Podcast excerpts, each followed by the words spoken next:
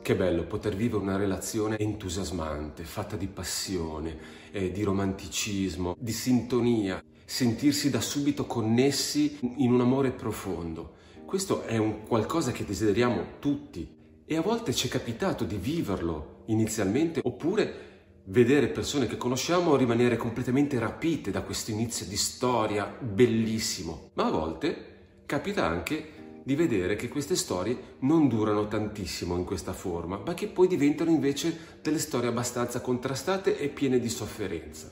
Allora non siamo all'inizio di una storia d'amore meravigliosa, ma siamo all'interno della fase del love bombing, che vuol dire letteralmente bombardamento d'amore, cioè è quella fase iniziale in cui soprattutto il maschio narcisista bombarda la femmina, la sua preda, di attenzioni, eh, di regali, di gesti romantici, di cose entusiasmanti, cose da film potremmo dire. Per cui la ragazza che lui cerca di iniziare a manipolare si sente completamente amata, desiderata, come forse veramente mai era successo prima. E lui continua a rincarare la dose, facendo promesse, promettendo una vita insieme, regalando anelli in vista di una possibile unione per tutta la vita, promettendo di esserci sempre, dicendole che mai nessuna donna l'aveva mai fatto sentire in questo modo, così completo, che c'è questa sintonia profonda che lui sente, l'anima gemella finalmente che lui ha incontrato.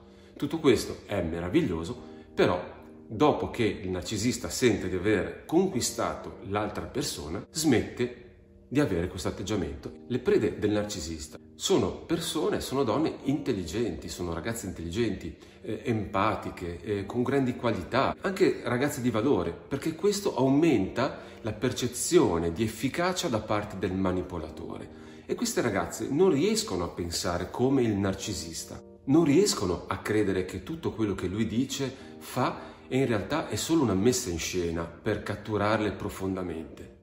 E allora entrano in un gioco in cui loro cercano di rispettare le aspettative dell'altro, cercano di essere all'altezza del modo in cui le ama, in cui dice si dichiara di amarle.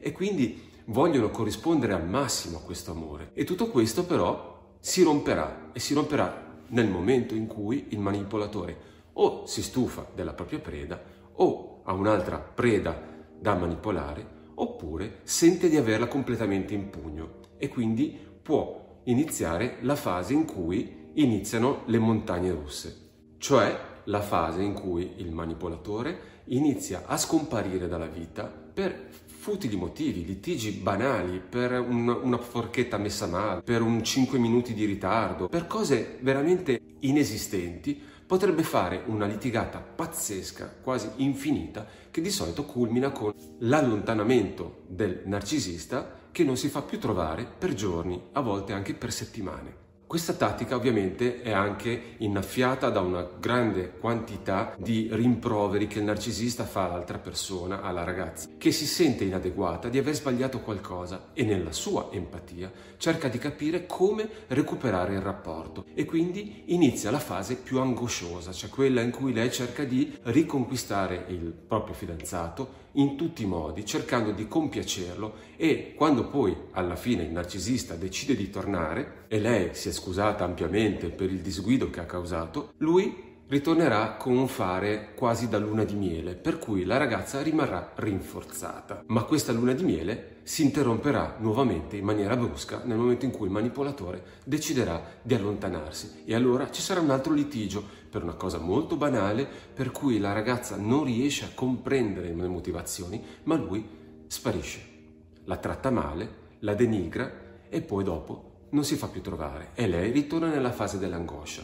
Questo rapporto a montagne russe, potremmo chiamare, su e giù, intermittente, crea una, quasi una dipendenza nella donna che pur essendo intelligente e capendo quello che sta succedendo, si sente completamente travolta dai suoi bisogni perché il narcisista nel frattempo ha iniziato a conoscerla e a capire quali sono le sue fragilità, quali sono i punti deboli. Ha ascoltato la ragazza fino in profondità per cercare di cogliere gli spazi in cui ci sono delle debolezze e su quelle debolezze costruisce prima il proprio love bonding e poi la maniglia con cui tirarla attraverso la denigrazione il farle mancare quegli aspetti che l'hanno fatta sentire così realizzata. Quindi come capire se è love bombing o un innamoramento realistico, reale, meraviglioso?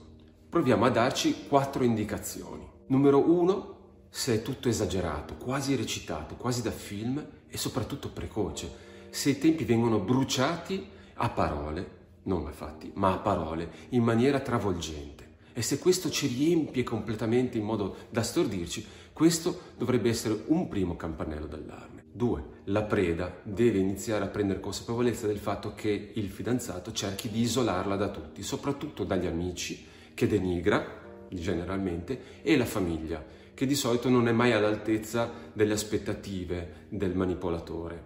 3. Se iniziamo a vivere più momenti di disagio, di angoscia, di litigi, di incomprensioni rispetto ai momenti felici. Se dopo questo momento di grande, grande bombardamento, di apprezzamenti, di, di cose meravigliose, di gesti romantici, inizia invece una fase denigratoria, per cui la, la, propria preda risulta sempre inadeguata a quello che succede ed è sempre causa di un litigio, questo è un segnale di allarme importante. 4. Se le persone che amiamo, che ci amano, cioè i nostri amici che ci vogliono bene, i nostri familiari, iniziano a dirci ti trovo cambiata, mi sembra che non sei più felice come una volta, ti sta succedendo qualcosa, mi sembra che il tuo aspetto fisico stia peggiorando, come mai in questo momento sparisci, non ti si trova più, non ti vediamo felice? Diamo ascolto alle persone che all'esterno riescono a darci un punto di vista che sia migliore in quel momento del nostro. Quindi cerchiamo di dare ascolto a quella campanellina che ci suona nella testa. Se le cose sono troppo esagerate, quasi finte, quasi da film e precoci, troppo precoci, poniamoci delle domande e eventualmente chiediamo consiglio alle persone che abbiamo intorno o a persone all'esterno che possono darci un parere per aiutarci a non cadere nelle grinfie del manipolatore. Perché questo genere di amore ci intrappola.